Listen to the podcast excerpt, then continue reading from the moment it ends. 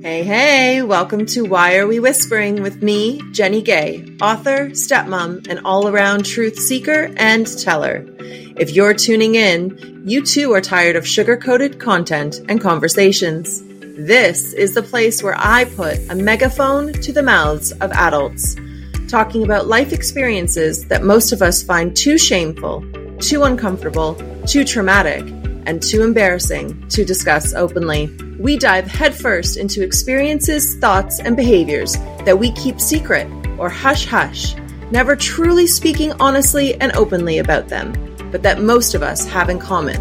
And I'm talking about it because life can be hard, it can be ugly, and it can be painful. And guess what?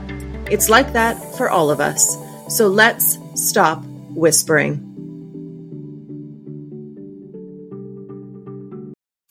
Hello, everyone, and welcome back to the Why Are We Whispering podcast.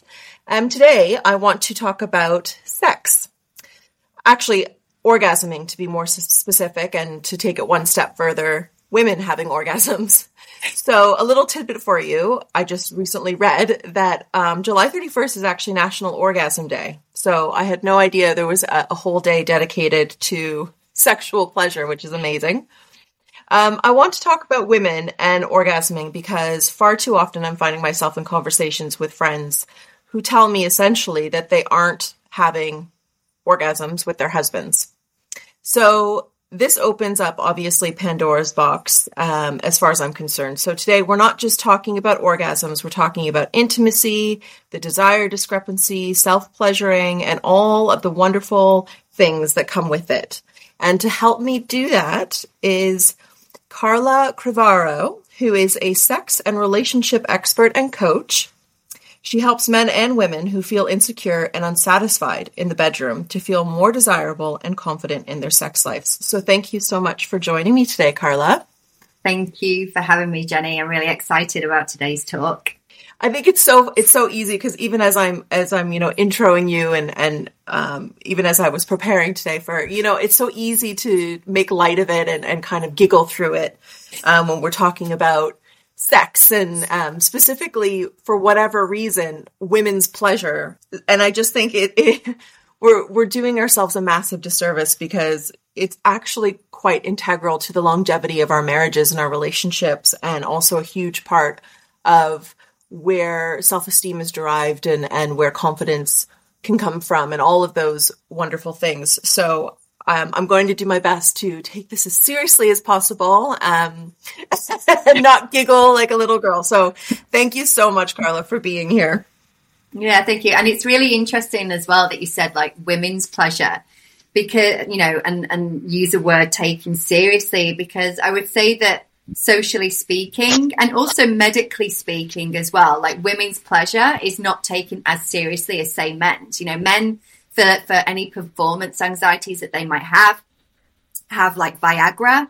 And then you know women a lot of women mm-hmm. with vaginismus or you know struggling to orgasm like if a man struggled to ejaculate there there are you know lo- there's lots of resources and support out there um, but I like I've had a client come to me recently who's only been able to have a few weeks support from the NHS, and now he's having to come privately, so to to, to my practice to actually get support around the fact that she can't orgasm. So so yeah, I, and I, I, think that's the thing. Like women's pleasure isn't taken seriously, and it is generally seen as a bit of a giggle. And yeah, let's be serious, but also let's have fun about it as well. You know, because it's like let's relax into the conversation. Let's have some fun because women deserve to have fun and pleasure. And I think the biggest problem that we have around orgasm is the fact that we are not allowing ourselves that time and that pleasure. It's all about what am I doing for my family? What am I doing for my partner? You know, how am I showing up in the best way I possibly can at work? Um, and we're always giving out and outsourcing to other people. And one of the things that we need to start doing mm-hmm. is looking a little bit more inward and what I notice is that, you know, this is definitely the, the, the case for women in their 20s and 30s. But then as we hit like 40s and 50s, all of a sudden women are coming and, and taking a look at themselves. My invitation is let's start doing that yes. sooner. Let's get the younger women looking at their own pleasure and not accepting touch that doesn't feel pleasurable just to keep their partner happy. Um, and let's not wait till we're in our 40s and 50s. Let's having start start having great sex and orgasms as soon as possible, rather than waiting for that sexual awakening to happen when we're perimenopausal and we're no longer taking the bullshit. Absolutely, I'm with you. So there's a term that I I just came across, um, which is called the orgasm gap. So I'm not sure if anyone's ever heard of that before, but it's basically the disparity in orgasms between couples um, or orgasm inequality. So this extends to women um, self pleasuring versus when they're actually having heterosexual sex with their their husbands. So can you talk us through what what the orgasm gap is and why? Why why are women in heterosexual relationships not orgasming to the same degree or frequency as their male partners? Um, so many different elements to this. So um, one of them is the fact that, um, and we're talking here with heterosexual relationships because the orgasm gap for women who are in homosexual relationships, so two women together, that gap is con- considerably less. So that women in lesbian relationships are having more orgasms than women who are in heterosexual relationships. So so we're talking right now about heterosexual yes, I can relationships. so referring to heterosexual relationships. Confirmed. So the um the thing is the thing is with um the way that we see sex in heterosexual relationships, we tend to see sex as sexual intercourse.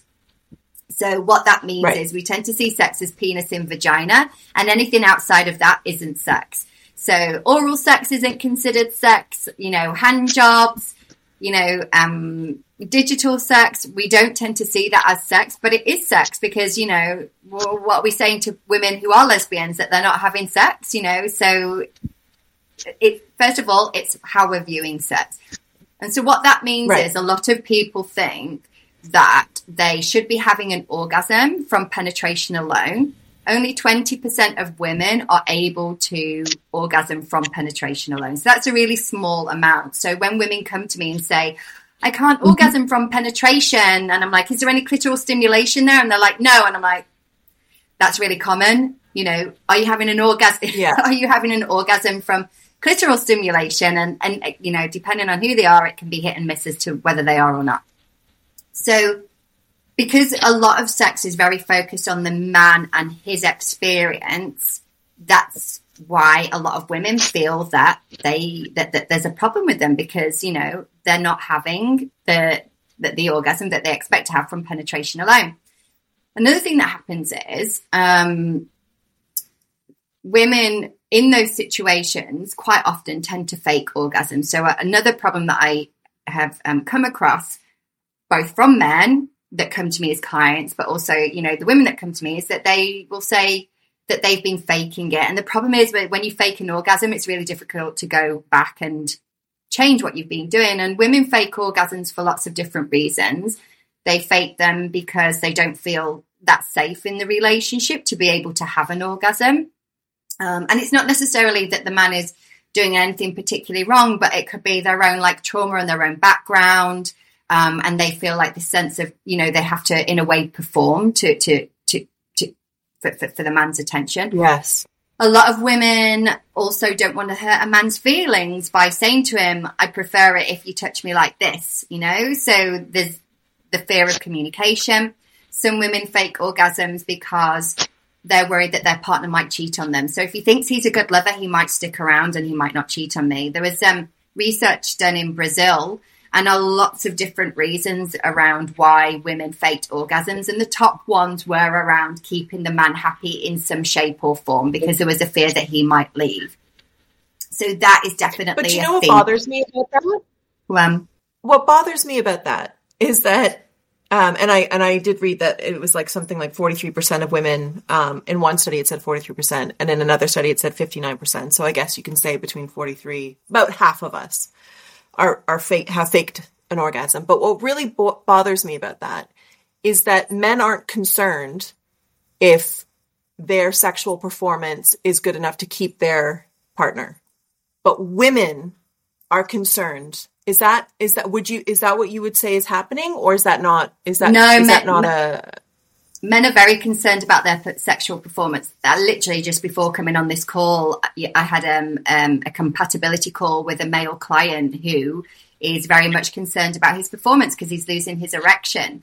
So, um, so yeah, men. And the thing is, for men, in a way, it's more difficult for them to to fake their, you know, arousal or pleasure or yeah. fake being in their heads because quite often, I mean, you know, anyone listening right now will know at some point, you know, they have said yes to sex when they've not really wanted it. They've continued with sex when yeah. it's not really been something that they wanted to do, but they didn't want to upset or offend the other person. And it's a lot easier, especially for women to do that than it is for men, because if a man starts not feeling aroused or something's turning him off, it's more difficult for him to keep going. Whereas, you know, with women, we can just sort of like so, clench our teeth and, and pretend. Yeah. So it's, um, I find all of this very fascinating. I I was having a, a conversation with a friend, and she was saying that um, she's never had an orgasm with her husband. Does she never have once. orgasm? Does she have yep. orgasms from self pleasuring? Yes. And so it's not her inability to orgasm or to reach orgasm or to to experience pleasure which I'm sure this is the case with way more women than we'd like to admit. Um, and I, my heart kind of broke for her a little bit because it's such a massive part of um, not just your own kind of, you know, your own pleasure, but your connection during sex as well to your partner. And connection and intimacy is so key. And if you feel like you can't express that you're not experiencing it the way that he's able to spe- experience it, that I imagine that's quite soul destroying and can really hit your self confidence and your self esteem to quite a degree. And um, I just wonder, with your experience with your clients, I'm sure you've had that a lot. Um, what would you, if you, if she was sitting in front of you right now as a client, what would you say to her? Oh my goodness, mate! It would absolutely depend on like so many different factors. So with re- it, it, it, can be related to sort of like communication. So the fact that she's not mm-hmm. communicating mm-hmm. what she likes and what she doesn't like, and he might be reacting in a way that means that she can't communicate. So you know, maybe exploring their okay. relationship and their relationship dynamic.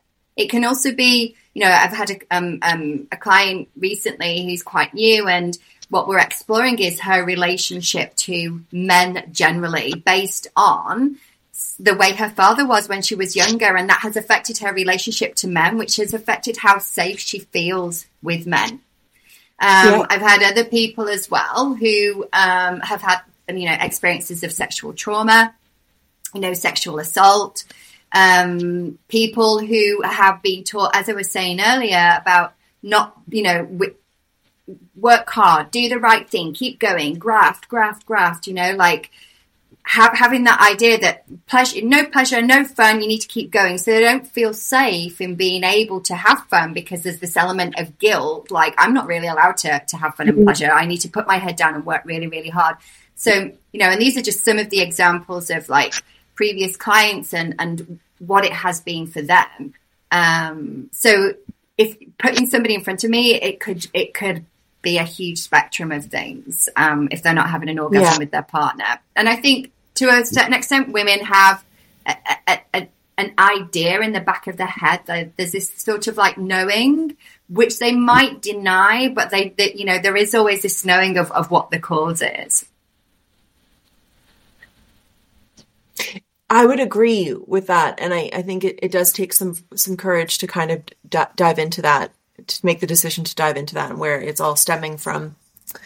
Um, okay, so I want to kind of shift gears to the self pleasuring because when we're talking about women who can actually orgasm during sex with their or but pleasuring themselves but not during sex, there are some women who I actually do know who don't actually self pleasure at all. Now, I would imagine, obviously, I'm not an expert in the space. This is why you're here. I would imagine that um, if you aren't able to, or you're not self pleasuring, so you're not orgasming on your own, that that would be next to impossible to understand what you like sexually when you're having intercourse with your husband. So, is that true? First of all, is that true? And second of all, um, what would you say to the women who aren't self pleasuring for a number of reasons. I think in the case of this one particular woman that I know, I think there was probably some um, trauma associated with um, self pleasuring. Maybe she was caught or something as at a young age, and she has um, some shame and embarrassment, and um, who knows associated. I didn't I didn't dive into that. I'm making assumptions here, but I'm sure that she would not be the only one who had that similar story. So I want to I want to get your kind of input on self pleasuring shame. I guess you could call it. Yeah, and so um, and how how, how that? So when it comes to um, self pleasuring, and then can somebody have an orgasm with their partner? Some people can have an orgasm with their partner even if they're not self pleasuring. So it doesn't necessarily mean one or the other. Um, you, that, that, that, you okay. know they're they're necessarily connected. Um, what my experience is with the women that I've worked with, and also you know when you look socially um, and, and society and how we approach our own bodies um, the thing is that the difference that we have as women compared to men is everything that we have for most women is tucked away. I mean, you have the inner labia for some women that, that comes out, but what I mean is things are between your legs. And when you stand up and look in the mirror, you don't really get to see it, everything. Whereas a man, you know, when he stands in front of the mirror, gets a full front of view of everything that he has. So he's pretty confident. I mean, there are a lot of men that, that, that have a lot of discomfort around their own genitals but you know they're they're more used to seeing them and you know a lot of women that i work with have never looked at themselves in the mirror um, you know the first time that they might look up look at themselves is after birth as well when they didn't even know what they looked like before then they're making judgments on their bodies post birth and mm. they didn't mm. even know what their vulva looked like beforehand um, right. and so you know with that when you have you know this sort of like putting yourself down as well. Um, you know, so maybe you just don't have good body image, generally speaking. Then an intimate part of yourself, you know, there is a lot of um, fear and discomfort then of wanting to touch those parts of you. And something that's just popped into my mind now is I remember as well um, when we were, gosh, about 14, 15.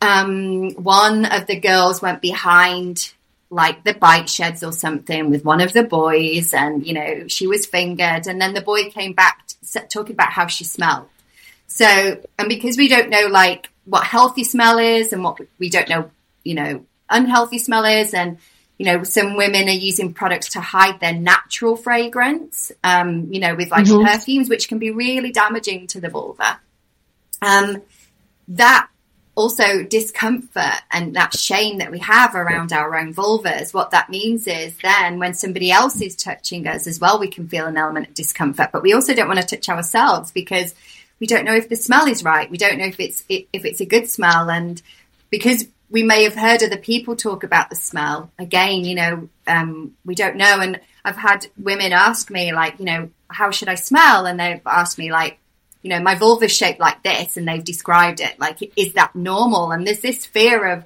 not knowing what's, what's normal and what isn't because we don't see yep. any examples of it. And, you know, for women who watch porn, because there's an increase in younger women also watching um, porn for self pleasure, you know, the vulva, the different types of vulvas are very, very limited there in, in, in, in what's shown as well. And like the, the spectrum of color that's available is quite limited. Yeah. Um, and so again, that adds to that idea of like, this is what my body should look like or shouldn't look like. And then, you know, as children, one of the things that um, we do with children, which creates this idea of shame around genitals, is we don't use the proper words. So we don't say penis and vulva and vagina. You know, we use other words yeah. like, like willy or flower or, I mean, I don't know some of them because we don't use them. We use, you know, the anatomically correct words.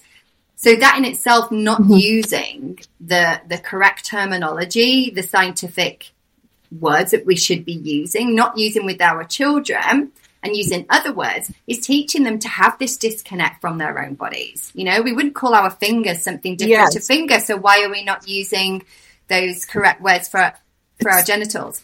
It's so funny that you say that because I've actually used like that exact phrase before when talking um, in my own groups of friends and even to our, our kids. Like we've always used the anatomically correct terminology more, I guess, more because I think it keeps them safe. So if anyone was, you know, t- trying to touch them inappropriately and using silly words to do it, um, making it feel like a game, they would know, no, that's my vagina or no, that's my penis and you're not allowed to touch it kind of thing. So from, from my point of view, it, it I started doing it as a safety, um, precaution. But yes, I've actually said, well, you wouldn't call your arm something else. Why would you call your vagina something else? And it, it makes, it, it almost makes it seem like your, um, your vagina and your penis are like, it, it's silly. It's something that's not to be taken seriously. Um, and that's that's my huge bother with it when it comes to to uh, you know adults um, referencing them not in their anatomical names. So I love that you just said that.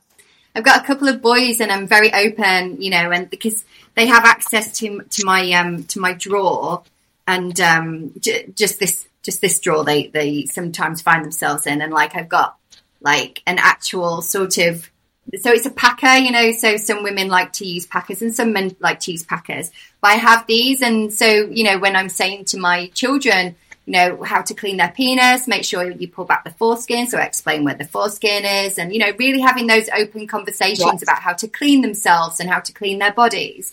Um, and I think it, that that is important. So encouraging them to have that relationship with their own body, so that they know what it feels like you know, because we teach them to wash yeah. their hair properly. We teach them how to wash under their arms properly, you know, the points where, you know, that they might smell. So also teaching them how to clean without soap their Hygiene. genitals. Yeah, but also mm-hmm. naming it and, and encouraging them to feel comfortable with their bodies, I think is really important. So, do you think that there is um, a connection between um, the current kind of rape culture porn and the men so statistically men are actually orgasming way more than women are during heterosexual sex. Do you think that that is connected to the rape culture porn that that men are watching and that there's almost this like selfishness um, to their connection to their sexual pleasure versus women's sexual pleasure oh my goodness so this is such a massive topic so when it comes to selfishness, I okay. So what we, we need to really roll back um, and going returning here to like childhood and look at how women okay. and men are socialized differently. So women are encouraged, mm-hmm. or, or, young girls are encouraged to share their feelings, talk about their problems, um, have that emotional and physical connection with each other as they are growing up, and it's that's really encouraged amongst girls. Girls have um, you know, they're allowed to cry more. They're not allowed to be angry, but they're allowed to cry. Whereas boys are sort of encouraged more to be tough, to be more competitive, to fight against each other. Anger is more allowed within boys than sadness is. Men are very much taught, you know, young boys are taught to be stoic. They are taught, you know, that to be good, strong men, don't be too weak, don't be too huggy or physical. And so women grow up with this safety and this ability to feel physically and emotionally connected to other people. A lot of boys and men have been mm-hmm. socially conditioned not to. So men do though also crave physical connection. Um, and they do crave physical touch. And there are some amazing men's groups at the moment which encourage that among men. But unfortunately, for a lot of men who are sort of trapped in that idea of what masculinity should be, what it, you know, how a man should behave, um, which some people call toxic masculinity, or other people call it being a man in the box, mm-hmm. so stuck stuck in a particular box. What that means is for a lot of men that they, um, the only time that they ever get physical connection with another human being is through sex. So men crave that physical intimacy and physical connection like women do, but they have only been taught that it's safe and appropriate through sexual activity. So mm. is it selfishness? They have a need that needs to be met and they have been taught that sex is the most appropriate way for them to get it. So, but deep down, the work that I have done with men, I would say no, because once they've had a certain amount of connection with a woman, when the sex life starts to go and I speak to them and they haven't had sex for a couple of years, the first things that they're looking for from their partner is just to be able to have a cuddle. Like sex is just that's that's the desire further down the line, but immediately the first thing that they're actually looking for is just to be able to sit on the sofa and have a cuddle and watch TV together. So um, that is how I would answer that question. And then in relation to porn, I think for young people, this idea of what sex is has skewed a certain extent. Um, I do, I am aware that children as young as nine and 10 are being exposed to porn, and that is affecting their idea yes. of of what sex is. And this is why we need to have really open conversations with children about what sex is. Because if we are not having that conversation, they're going to learn it from from elsewhere, and that's going to be online. And I remember hearing about um, a 12 year old girl who kissed a boy for the first time and he grabbed her by the throat and he thought that was normal because he'd seen porn. He thought that that's what you do when you, you know, have intimacy with, with somebody. So there's, there is a miseducation from porn, but that also comes from the fact that as a society, you know, and that's why we're having this conversation on a podcast called Why Are We Whispering? Because we are whispering about these topics. We're not openly having those discussions. And that's what's causing the right. problem. Right. We need to hit it head on and we need to, to, to not be afraid and we need to not be embarrassed or, or carry shame around it because this is actually our living reality. And as you mentioned, children as young as, as nine are, um, are accessing porn and they are seeing these things and it's not a reality that many parents want to admit um, because they are the ones providing them with the devices to do so. And that's a whole different podcast that um, you know that we could go on for days about about that and access um, through devices um, and the internet. But um, it is a reality, and so I think we do need to nip it in the bud, and we need. I, I mean, I don't know what the answer is around, um, you know, women at a younger age perhaps um, owning their sexual pleasure or being given the platform or being told that they're allowed to self explore or to own their sexuality and their pleasure. Um, I don't even know how about, how, you know, is that an even an appropriate conversation to have with um, not I don't think a child maybe, but maybe your teenage daughter. I don't know. Like this is parents, our listeners need guidance on this because we don't have the answers. We're all kind of walking a bit in the dark around it. Um, and we don't want to misstep because it is something that could end up traumatizing um, your child. And we just want a healthier generation, I think, of women who are enjoying sex as much as their, their male counterparts are. Exactly that, and um, there are, there is um, an organisation called Sex Positive Families, and it has books and resources which are age appropriate. So so you can basically have their resources to to literally guide you through as your children grow up. But going back to what you were saying there about sort of women and knowing their bodies, the thing is, so what I have seen. So I went to um, a play party, and what I noticed was there was this woman and she was um she was having she so she was probably like late 20s early 30s and she was um, with a guy and the guy was rubbing her clitoris like he was sanding down a skirting board um, and i thought to oh. myself i thought to myself that just that that i just can't imagine that being like pleasurable whatsoever and and um yeah and and she was she was lying there she didn't look necessarily too keen, but she wasn't saying anything. And I just, and I thought to myself, like, either she is self abandoning and not speaking up for herself, or another thing is as well. So when I went on my non monogamy journey, so I was non monogamous for like a couple of years and we would meet up with with men, um, like have a date and then like meet up with them for sex. And something that I noticed in them with the men that I was meeting was that they um, they were going straight for things like penetration. That they um, yep. That they didn't spend hardly any time on my clitoris, and then they were surprised when, when I wasn't having an orgasm from from penetration alone. And and um, and I think the the element of that is that because there are women that are faking it, they're sort of in a way ruining it for the rest of us.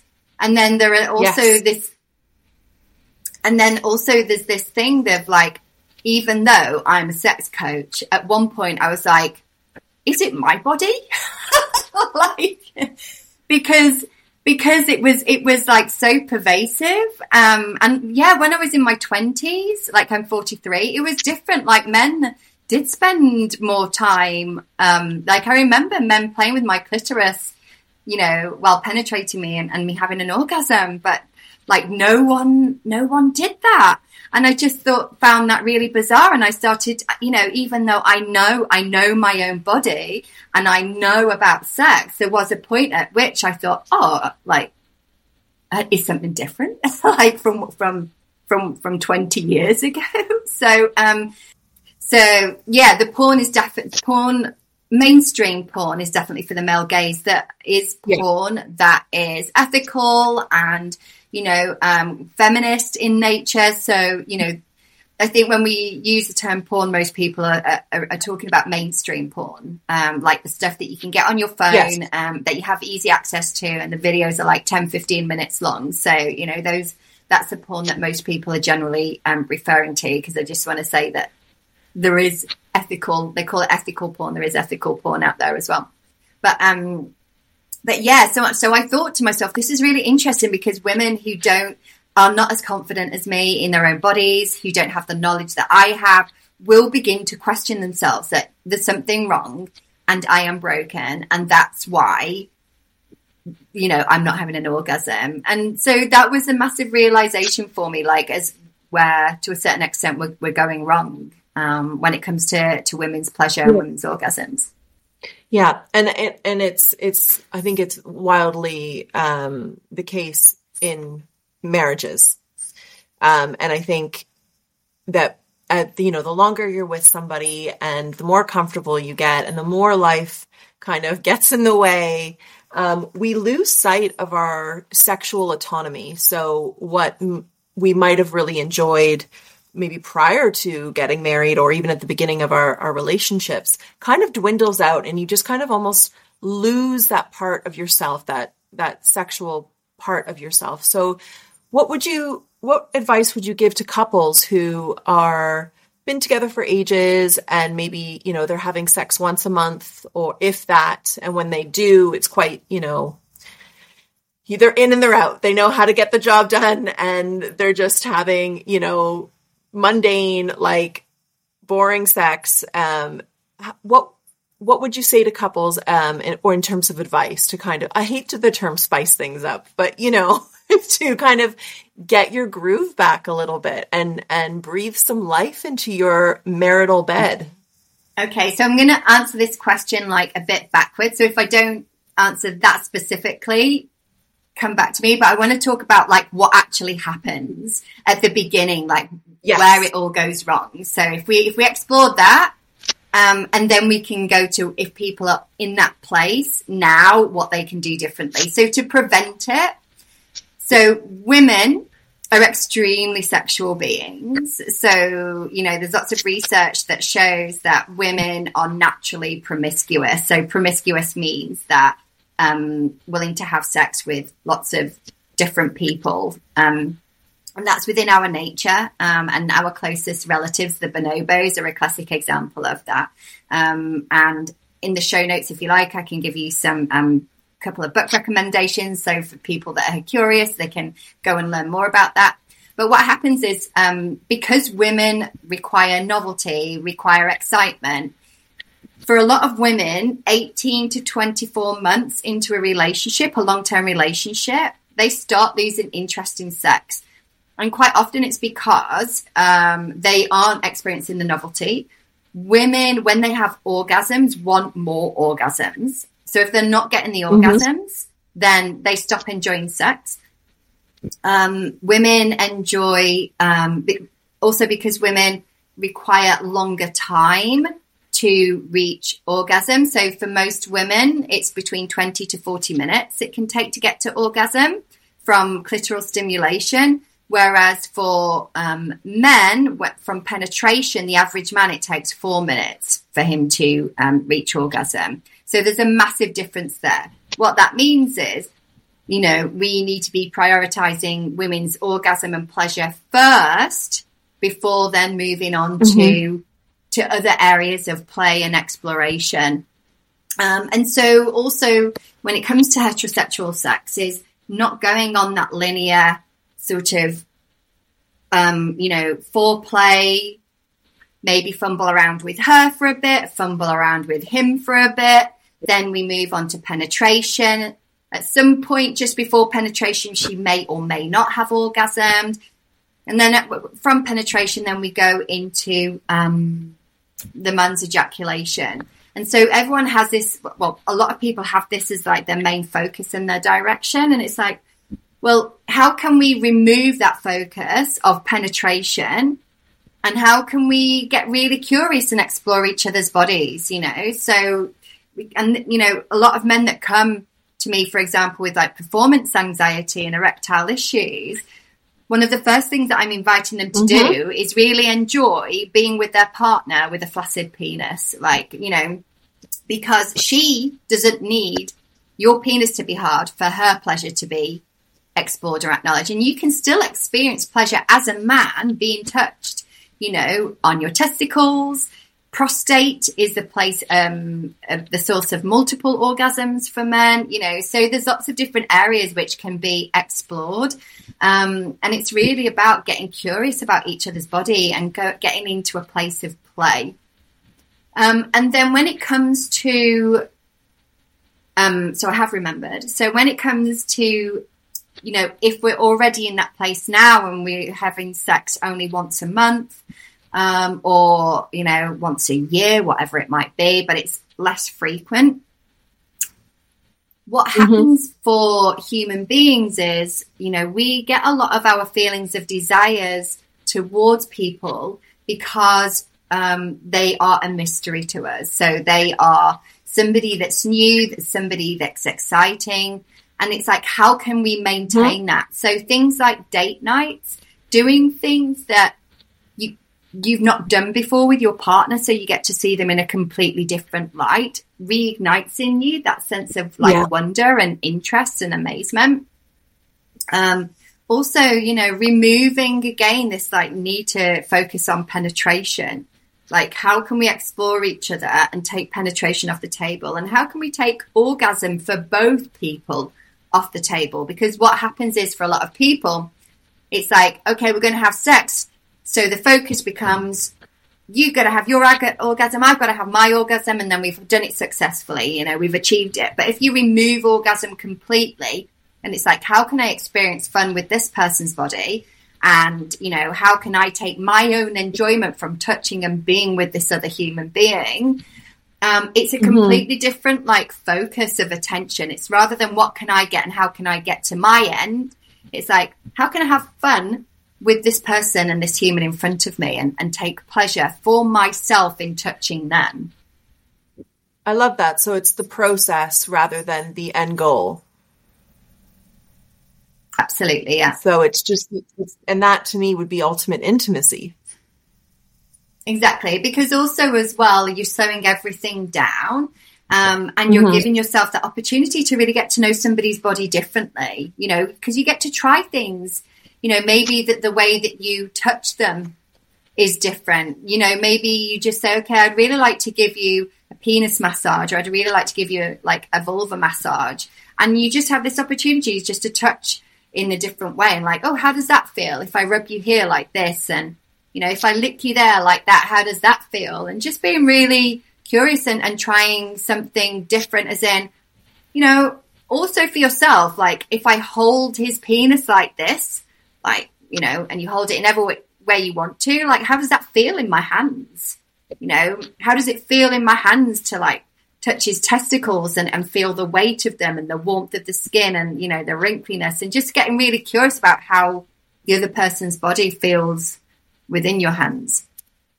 So I can I can say with honesty that I am certain that there will be many listeners thinking to themselves there's no fucking way I can have that conversation with my husband that that I'm or they they might they obviously they can but they probably feel like they couldn't like that they would be embarrassed, they'd be afraid of rejection, what, you know, that he'd laugh. You know, I don't know. I just feel like there doesn't seem as as many as as much as couples love each other and have been together for ages, there I think there comes a point when you don't really talk like that anymore. Absolutely. I, that I think that is probably where many couples feel like they, they're missing that bit and that's why they can't get there into the relationship because i like i said at the beginning i would be giggling you know when my wife and i have conversations about certain things i'll be like there's no way i would do that because i'd be laughing the whole time i was doing it. Like i'm just i'm juvenile but, like that. But, but Jennie can you can you can you not laugh the whole time and do it as well? Yes of course you can. Of course you can. And actually that would be so much fun. But then couples, I think, need to get back to a place where they're comfortable getting intimate with each other and getting real, like stripping down and just like bearing yourselves to to one another. Um, and I think life gets in the way of of being able to do that. So I I think what would be really helpful is maybe letting our listeners know maybe some um, some tips or like just some conversation starters to, so they can start having those conversations or warming their their partners up to that the possibility of getting to that place because I think it's the embarrassment and the fear of rejection or being laughed at. Yeah. So, um, and it is, it all starts with communication and something that, that I just want to say just before, um, before we move on to that question is um yeah like when i was going through that period of non-monogamy you know there was a the, the odd man that turned around and said you know oh gosh i've never really like fully had a chat with somebody about sex before actually having sex with them like you know about what what each person liked or didn't like you know and so most of us are going around fumbling fumbling in the mm-hmm. dark like doing what we've done in previous people, hoping that it works on this one, which quite often it doesn't because we're all different. Um, and without ever having mm-hmm. a conversation, and then we wonder why, you know, our spot's not being hit, it, hit, and we're not hitting the spots of our partners, but we've ne- because we've never actually talked about it. So, um, yeah, so communication is absolutely the first step, and um, the way that I would go into that sort of conversation is starting something really, really positive. So I imagine quite a few of the listeners will have heard of like the sandwich, you know, where you start with something good, then bring up whatever it is that you need to bring up, and then finish with something good. So, you know, um, starting with something good, like I really enjoy um, spending time together and the intimacy that we have. You know, I really enjoy um, being with you and, you know, in, in a sexual way, and then bringing in what it is that I'd like to try. So, um, you know, I've never really explored, you know, this feels really vulnerable for me. Um, and I'm experiencing a little bit of shame and embarrassment. So, talking about how you, your emotions, so you're preparing the other person already for how you feel. Um, but I've always been mm-hmm. interested in ex- exploring anal sex. And I'm wondering how you would feel about that.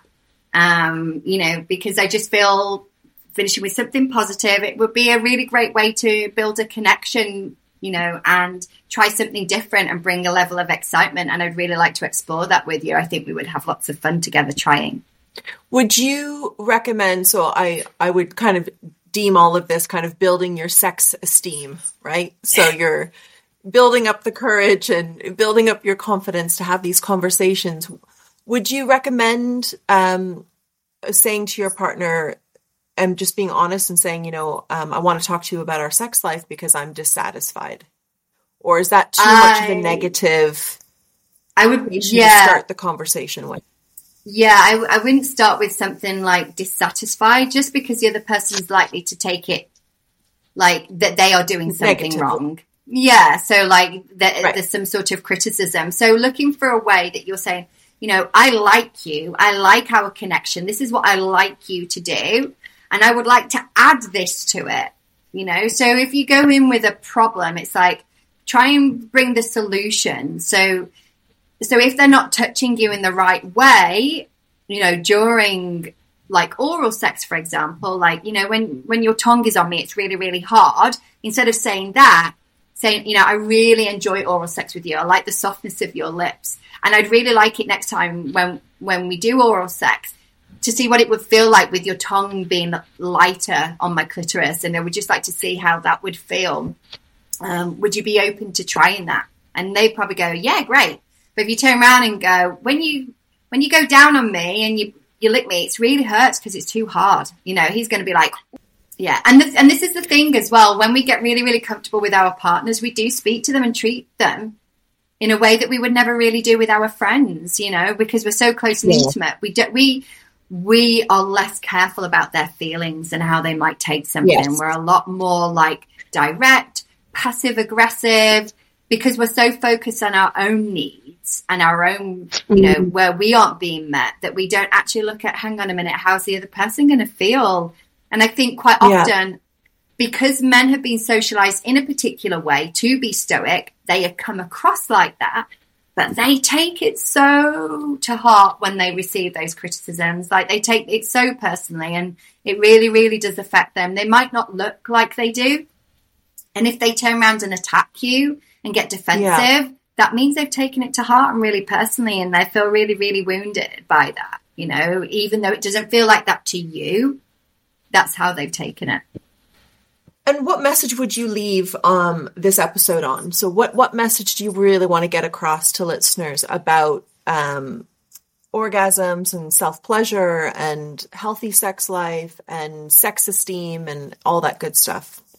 So, my message would be touch yourself, know what you like and what you don't like. Take a look in the mirror, like at your vulva, um, and notice what comes up for you there. Mm-hmm learn communication um, and learn to listen as well, because your partner will give also from being able to listen to them will give insights as to what's going on and what's what their fears are, and be curious about you know what it is that they bring up as well, because having your needs met means that you also need to meet the needs of somebody else. You're in a relationship, you know, there's two of you there, so it's about meeting each other. Um, and ask for what you want, you know? Um, and if you don't feel worthy of asking for what you want, then work on your worthiness.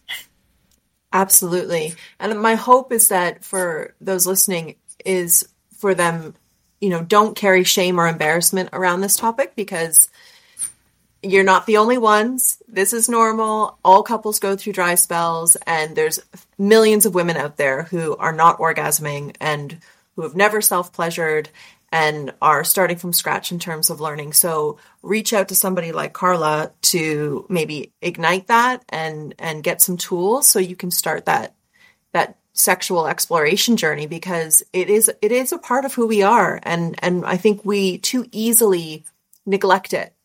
Um and I just think we're doing ourselves a massive disservice and you're going to just gain such a massive part of you if you if you bring that that aspect back into your life.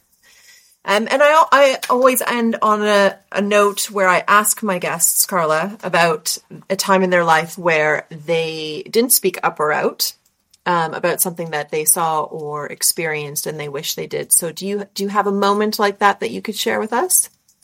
Yeah, so um, it's interesting the one that popped into my head actually. So um, so there's a group of um, women. So it was a room full of women, and there was one man in the room. And one of the women started making jokey comments, like innuendo, um, towards the man, and um, and it was really interesting because there was a part of me that was like, "Oh yeah, you know, this is funny," and then all of a sudden I was like, "Oh my goodness me, if this was a woman experiencing that in a room full of men, that would be frightening. And then I thought, and I mm. looked at the man and I was like, oh my goodness, he is actually feeling really uncomfortable because it's intimidating. And so I wish I had spoken up and said something because because yeah i think as women we do have this idea that men can just take it on the chin and they really can't. And mm-hmm. sometimes we forget that a situation that makes us feel uncomfortable, that men can feel the same discomfort as well. Um, so yeah, I wish I had said some. Yeah, I wish I had said something. The reason that I didn't was I couldn't think quickly enough of what to say, and also there was a fear of um, being the troublemaker and also a fear of um yeah being like viewed by everybody as like trying to to cause trouble. And so then what i learned from that is as a woman when i've been in those experiences before when there's been a man saying inappropriate things to me and the other men haven't spoken out now i understand why they didn't because i did exactly the same Right. thing